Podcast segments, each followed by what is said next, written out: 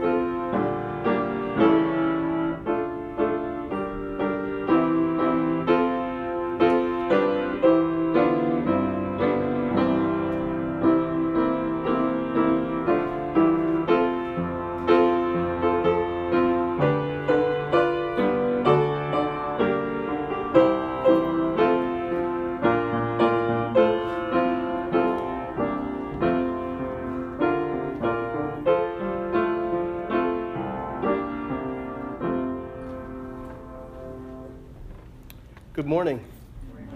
Welcome in the name of our Lord Jesus Christ. We're glad to have you here on this Thanksgiving week. Thou art my God, and I will praise thee.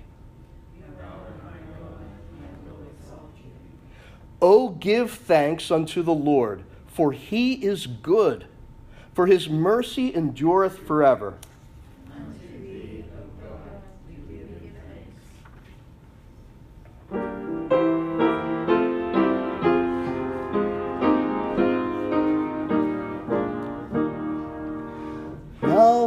Thank we all our God with heart and hands and voices, who wondrous things hath done, in whom his world rejoices, who from our mother's arms hath blessed us on our way with countless gifts of still is ours today.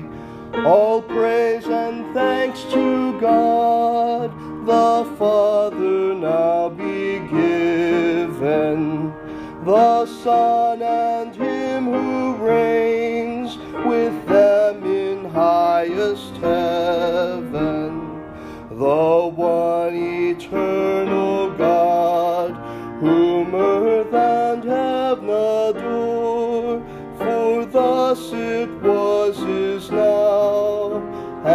shall be evermore. Hebrews 10:38 Now the just shall live by faith. But if anyone draws back, my soul has no pleasure in him. This is the word of the Lord.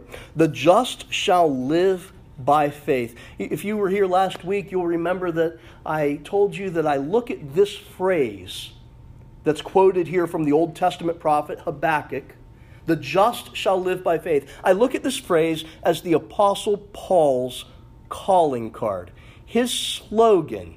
Uh, I, I told you last week that if he had business cards printed up, it would say something like the Apostle Paul, called to be an apostle of the Lord Jesus Christ.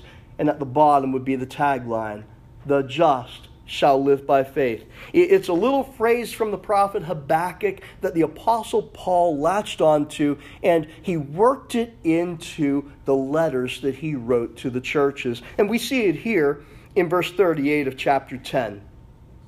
The just shall live by faith. We want to unpack that phrase today and have a look at it from a few different perspectives to gain a better understanding of it. Firstly, What does it mean? The just shall live by faith. The justified one, the person who is just, the person who stands right, righteous, in a right relationship with God.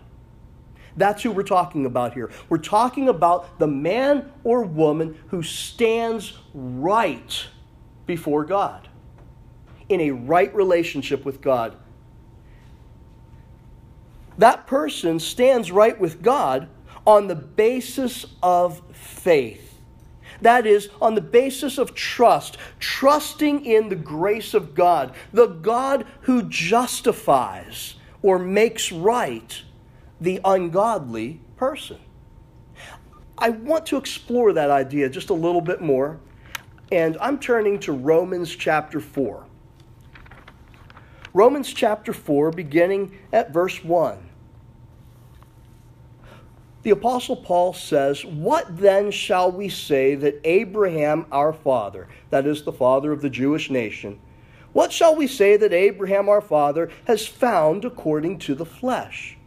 For if Abraham was justified, if he was declared to be right and righteous in a right relationship, a right standing with God, on the basis of works, good deeds that are done, well, he would have something to boast about then, but not before God. For what does the scripture say? And here the book of Genesis is quoted Abraham believed God, and it was accounted to him for righteousness. You'll remember that Abraham received some very impressive promises from God. And the remarkable thing about Abraham is not what a saint he was, what a godly do gooder he was. The remarkable thing about Abraham, for all of us to remember, is this when God made a promise to Abraham, Abraham believed God. And the scripture says it was counted to him for righteousness. Uh, that word counted, it, it can be translated reckoned. It's an accounting term. It means in the great big ledger book that God has of all of our lives, God went to the column where it says righteous, right with me. And God put a check mark in that column for Abraham. And he did it not because Abraham was a perfect person who did a lot of right things God put that check mark in that column because Abraham believed God's promise. And God said, Though he is not in many ways a righteous man, nonetheless, I am going to count him as righteous because he trusts me. That's what faith is. Faith is trusting, believing God at his word, taking God at his word, believing it, trusting his promises. Abraham believed God, and it was accounted to him for righteousness. Now, to him who works, the wages are not counted as grace, but as debt. But to him who does not work, but believes on him who justifies the ungodly, his faith is accounted for righteousness. Uh, this is a mouthful, but it's just to say that if you are trying to work to fill up God's great scale with good deeds, so that hopefully in the end, when you stand before God, the good deeds outweigh the bad deeds, therefore gaining you entrance into heaven. If you're going about it that way, you're going about it all wrong. It doesn't work that way. There's nothing that you could do to tip the scales because one sin, one act of rebellion against God's will and God's word is more than enough to tip the scales eternally against you. If you're working for it, you're going about it the wrong way. God doesn't owe you a paycheck for any good deeds that you've done. It's not by works. It's by God's grace. What is grace? We saw that word here in these verses. What is it? Someone has defined the word grace in this way God's unmerited favor. God's, it comes from God. Unmerited, that means it's not earned. It's not a paycheck. It's not wages that are paid. It's not earned. It's unmerited. You did nothing to earn it. And favor, it means that God has smiled on you. Not because of something good in you, not because of something good you've done. God, just because He is magnanimously good and gracious and kind, He has smiled upon you. He has given you His favor. And it's not something that you can earn. Let's continue on by dropping down to verse 20. Romans 4, verse 20. Continuing about Abraham, it says, Abraham did not waver at the promise of God through unbelief. You know, the book of James tells us something about wavering. You know, if we're going to believe God, we need to believe God. We need to trust Him, take Him at His word, and don't doubt about it. Because anyone who doubts is unstable in their thinking. They're double minded. Abraham wasn't. He wasn't unstable. He wasn't double minded. God promised. Abraham believed it. He did not waver at the promise of God through unbelief, but was strengthened in faith, giving glory to God. And being fully convinced that what God had promised, God was also able to perform. Therefore, it was accounted to him for righteousness. There's that phrase popping up again. God counted Abraham's faith for righteousness. Now, it was not written for Abraham's sake alone that it was counted to him or imputed to him. Also for us, it shall be imputed to us. That word imputed means uh, counted it shall be counted to us also, just like Abraham. If we, like Abraham, believe God at his word, trust in his promises, it will be counted to us. That check mark will go in the column of that ledger book, the same as it went in there for Abraham. Abraham, in other words, was not a special case. It wasn't an, an example of God making an exception.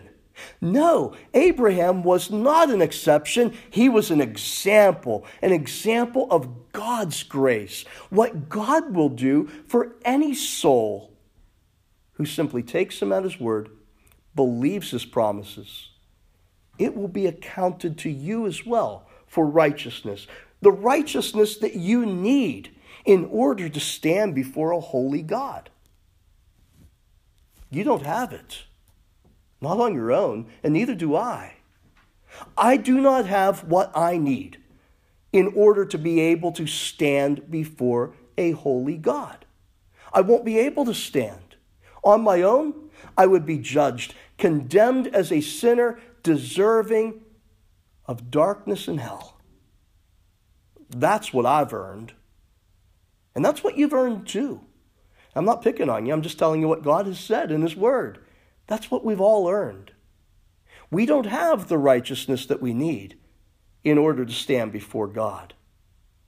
But the one who trusts God's promises, God's promise to supply you with a righteousness, to supply you with a white robe that can cover your shame the righteousness of Jesus Christ Himself. God has promised to give that righteousness to you. Then you will have something wherewith you can stand before God on that day of judgment. When you give an account to God for all the things that you've done in this body, you will have a covering. You will have a shield. You will have a righteousness, not your own but the righteousness of Jesus Christ that has been given to you, supplied to you, so that you can stand before God. This promise wasn't just for Abraham. Verse 24 It shall be counted to us who believe in him who raised up Jesus our Lord from the dead, who was delivered up because of our offenses and was raised because of our justification. Continuing down into chapter 5, the first two verses.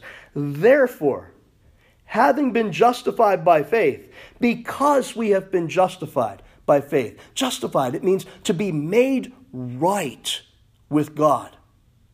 because we've been made right with God. On what basis? The basis of our good deeds? No, on the basis of faith, like Abraham, simply trusting God's promises. Because of this, we have peace with God through our Lord Jesus Christ, through whom also we have access by faith into this grace in which we stand, and rejoice in hope of the glory of God. A few minutes ago, I gave you a definition of the word grace, God's unmerited favor. Another one I'll throw out here for you right now. For those of you who like acronyms, take the letters of the word grace, G R A C E. God's riches. Who pays the bill? At Christ's expense. Nothing's free. Someone pays for everything.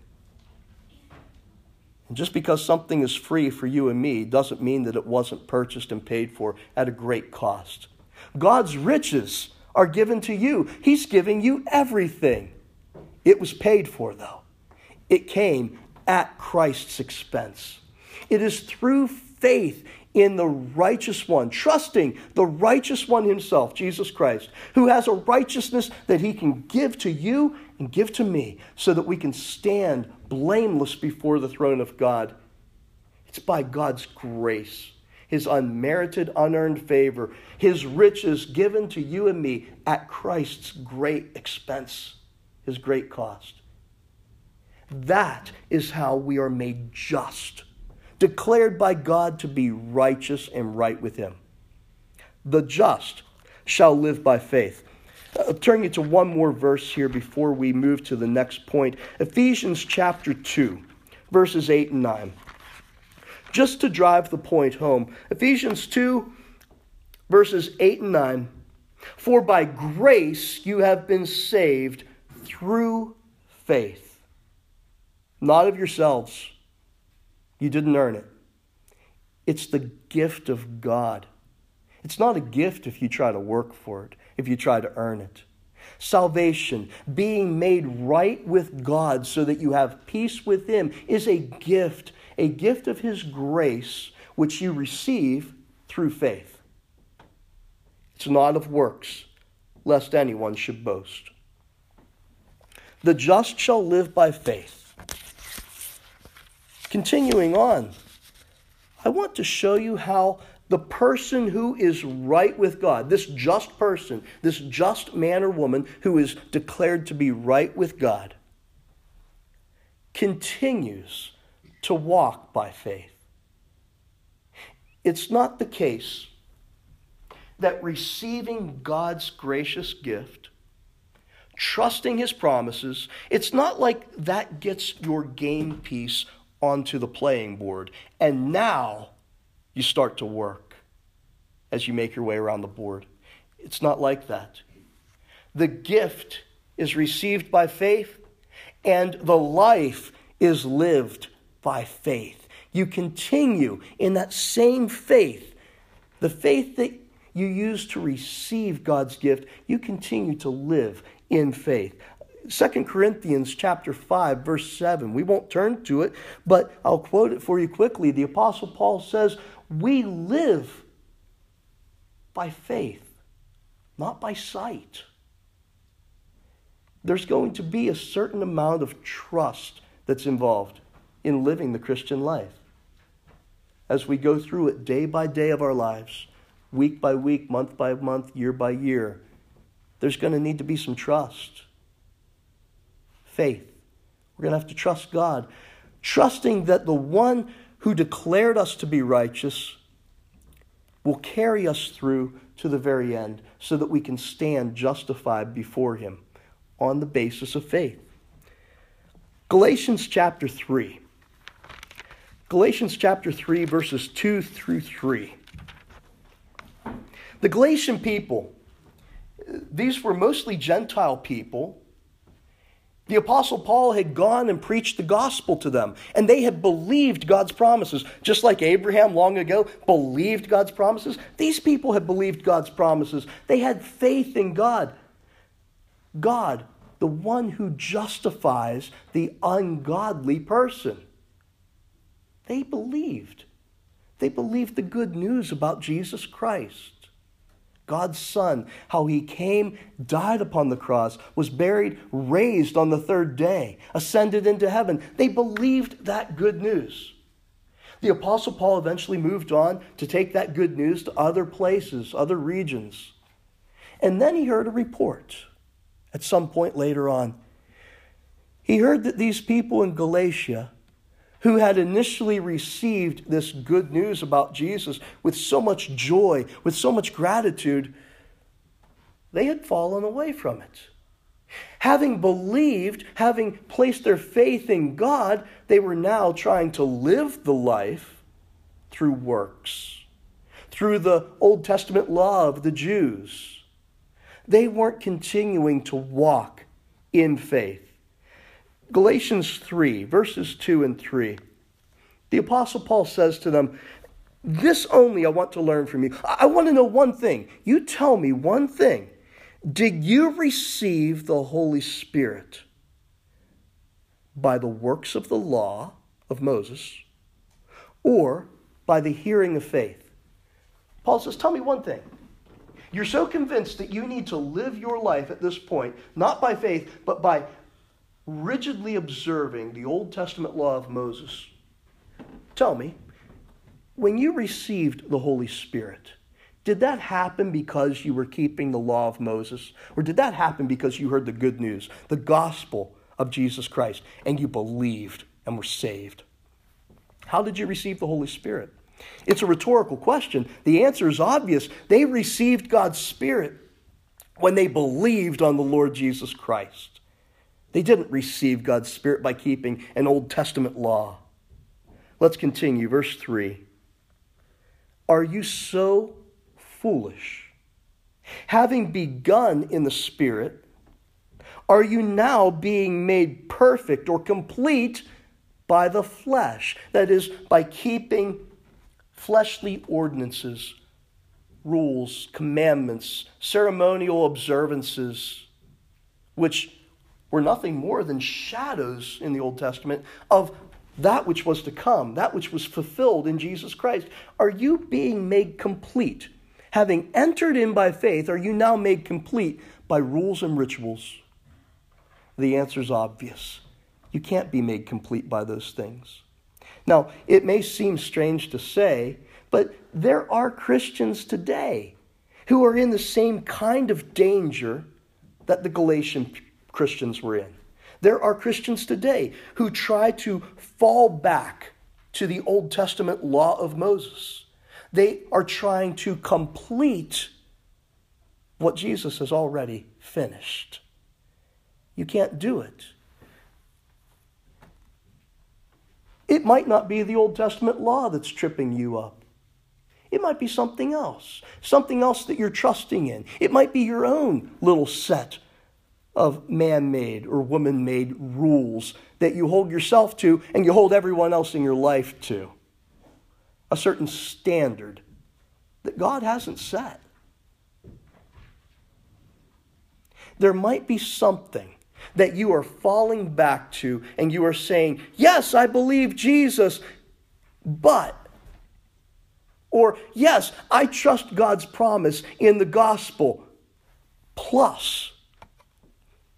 Anytime you add something to the good news, the gospel of Jesus, you just lost the gospel of Jesus. You can't add anything to it. The gospel of Jesus Christ, it stands alone. It is the only way to be justified, made right with God, and it's on the basis of faith. You remember I told you that the Apostle Paul, if he had a business card at the bottom, it would say, The just shall live by faith. Well, I will go so far to say that if God had a business card, it would say, the one who justifies the ungodly. That's what it would say across the bottom. There's a lot of things it could say, but I think that God takes great pleasure in being the one who justifies the ungodly. And that's just backwards from how we would put it. We would think that God would justify the good person, the right person. Back in Jesus' day, there were lots of quote unquote good, righteous people. There were Pharisees, there were scribes. They kept the law of God to the smallest detail. Even the little indoor herb garden that they had on the kitchen window. They would go through and they would carefully pull off 10% of all of the leaves of those herbs, and they would give those as a tithe offering at the temple. They were meticulous. And Jesus told the people, unless your righteousness goes beyond the righteousness of the scribes and the Pharisees, you don't have a shot. You don't have a chance of seeing the kingdom of God.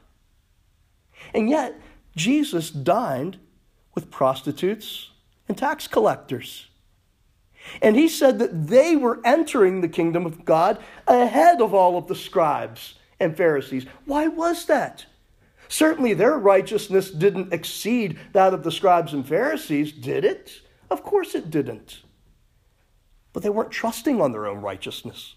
They were trusting in the righteousness of the one who promised that the just shall live by faith, not by performance, by faith, by simply trusting in the God who justifies the ungodly. Oh, it's beautiful stuff. But I want to quickly go to our last point today. We already looked at the person who is right with God is right on the basis of faith, trusting God's promises. We looked at the person who is right with God continues to walk by faith. Faith doesn't just get you in the door and then you have to perform. You continue to walk by faith in God's promises. But thirdly, the person who is right with God will live thankfully. And this is the tie in with our holiday week. The person who is right with God will live thankfully because thankfulness is the natural thing that comes out of being justified by faith, by the grace of God. Because God has done it. Because God has done what we could not do for ourselves and has freely given it to us the natural response should be thankfulness. An attitude of gratitude is what should naturally come out of this arrangement.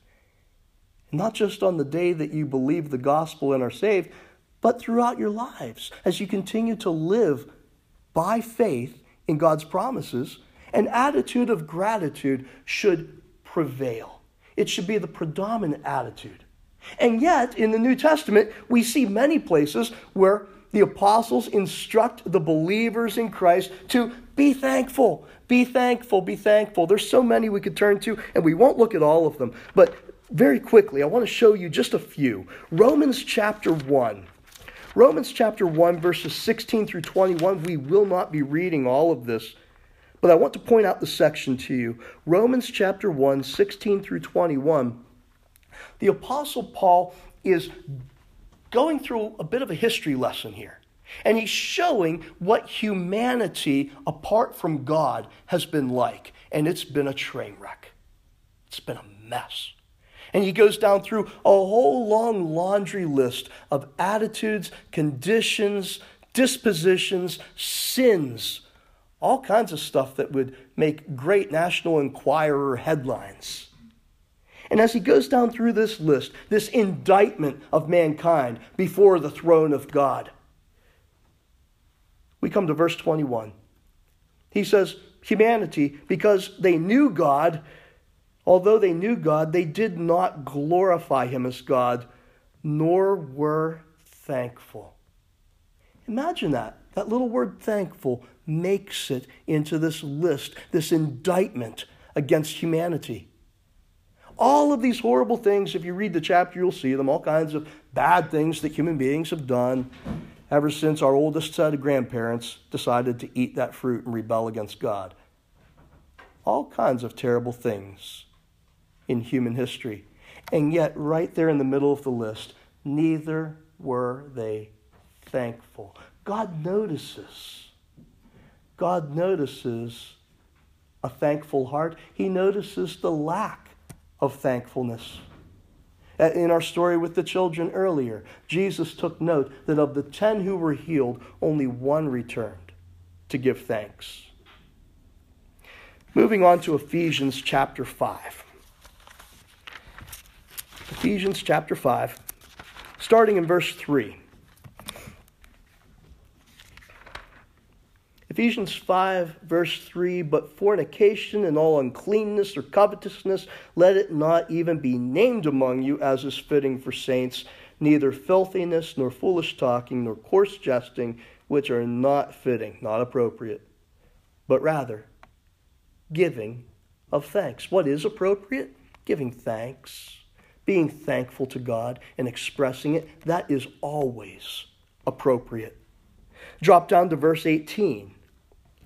Do not be drunk with wine, in which is dissipation, but be filled with the Spirit, speaking to one another in psalms and hymns and spiritual songs, singing and making melody in your heart to the Lord, giving thanks always for all things to God the Father in the name of our Lord Jesus Christ, submitting to one another in the fear of God, giving thanks all the time for all things and submitting to each other, putting others ahead of yourself. I submit to you that you cannot do that. You cannot submit to each other and prefer others above yourself if you're not thankful. It's only if you have a thankful heart that you are able to submit yourself to your brother, to your sister, and put their interests ahead of your own. If there is not thankfulness in your heart, you can't do it. You won't do it. Or if you try to do it, you'll just do it in a mechanical sort of fashion, like you're checking off an item off of a to do list. It won't be real, it won't be from the heart.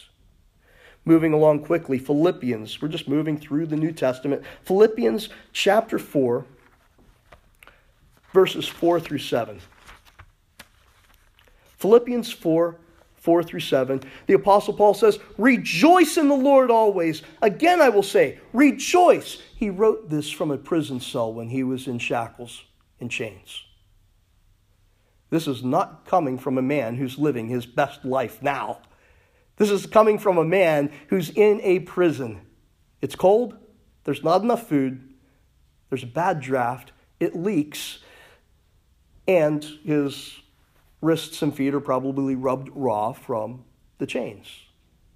And he says, Rejoice in the Lord always. Again, I will say, Rejoice. Let your gentleness be known to all men. The Lord is at hand. Be anxious for nothing. Don't worry.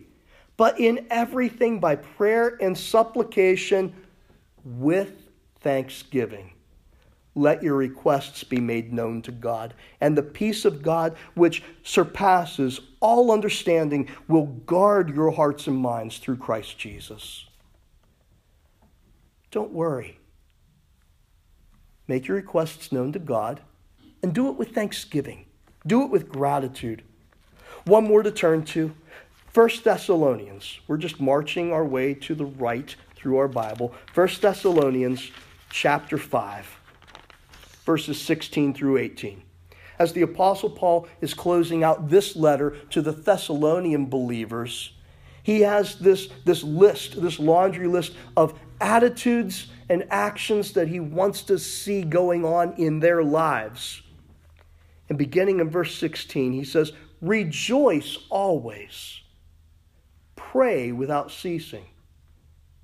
It doesn't mean that you, you spend 24 hours a day like this. But it means that wherever you are, whatever you're doing, be ready at a moment's notice to slip into a conversation with God. Pray without ceasing. Be ready to call upon Him in any and every situation. And it doesn't have to be with head bowed and eyes closed and hands folded neatly in our laps. Just be ready to talk to God with your eyes open whatever you're doing at any time. And some people will think you're crazy, they'll think you're talking to yourself. But you're talking to someone, you're talking to your Father. Pray without ceasing. Verse 18, here's the clincher In everything, give thanks. In everything? Yeah, in everything because it's all grace. Everything is grace. Uh, this is coming from the man who suffered unspeakable, nearly unbearable things for the name of Jesus Christ. He's the one who wrote these words, and he says, In everything give thanks, for this is the will of God in Christ Jesus for you. Have you ever been at a point in your life where you said, Man, I just wish I knew what God's will was for my life? Have you ever been there? Or you ever hear someone say that? I just want to know what God's will is. I, I, have, a friend who used to stress about that. He used to stress and worry. I, I just want to make sure I'm doing God's will. Any decision he made, I, I want to make sure I'm doing God's will. Well, here's one thing you don't have to wonder about or worry about. What is God's will for you and for me? It's that we give thanks in everything. Give thanks. Thankfulness, it naturally comes out of being justified freely by the gift of God's grace through faith in Jesus Christ. It should fill our hearts and overflow.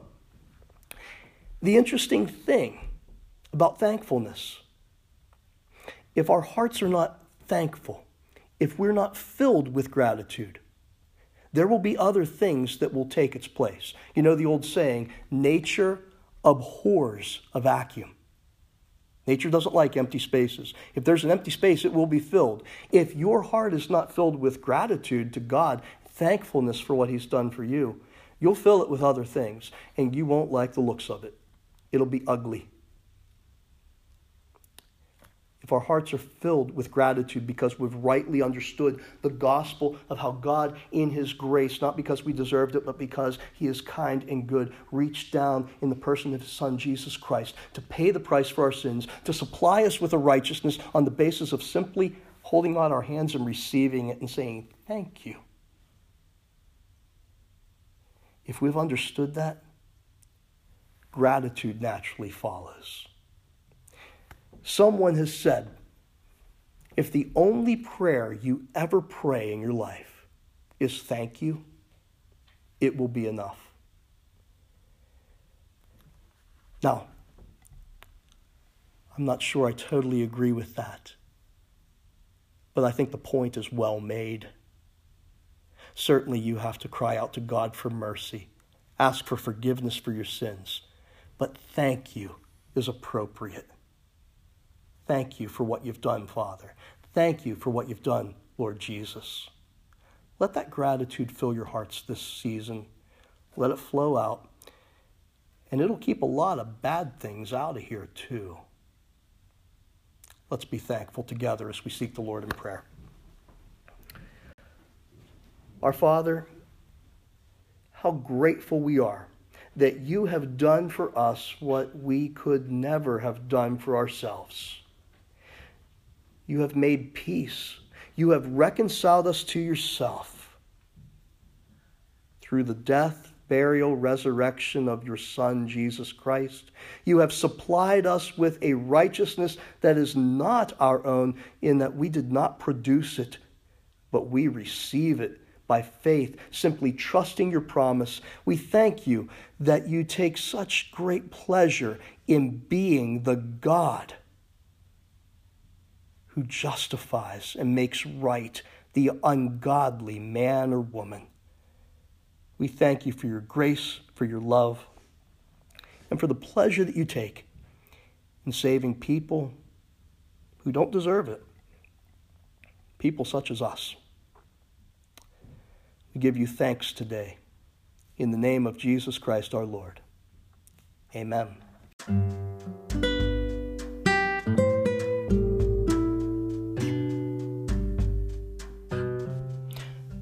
Thank you for having tuned in with us today. We hope you found the time in worship and the Word to be encouraging, challenging, and strengthening. If so, we'd love to hear from you. We realize there are so many ways you could spend your time. We're glad you chose to spend it with us in worship and the Word. Until next time, may the grace and peace of our Lord and Savior Jesus Christ be with you all, today, this week, and forever.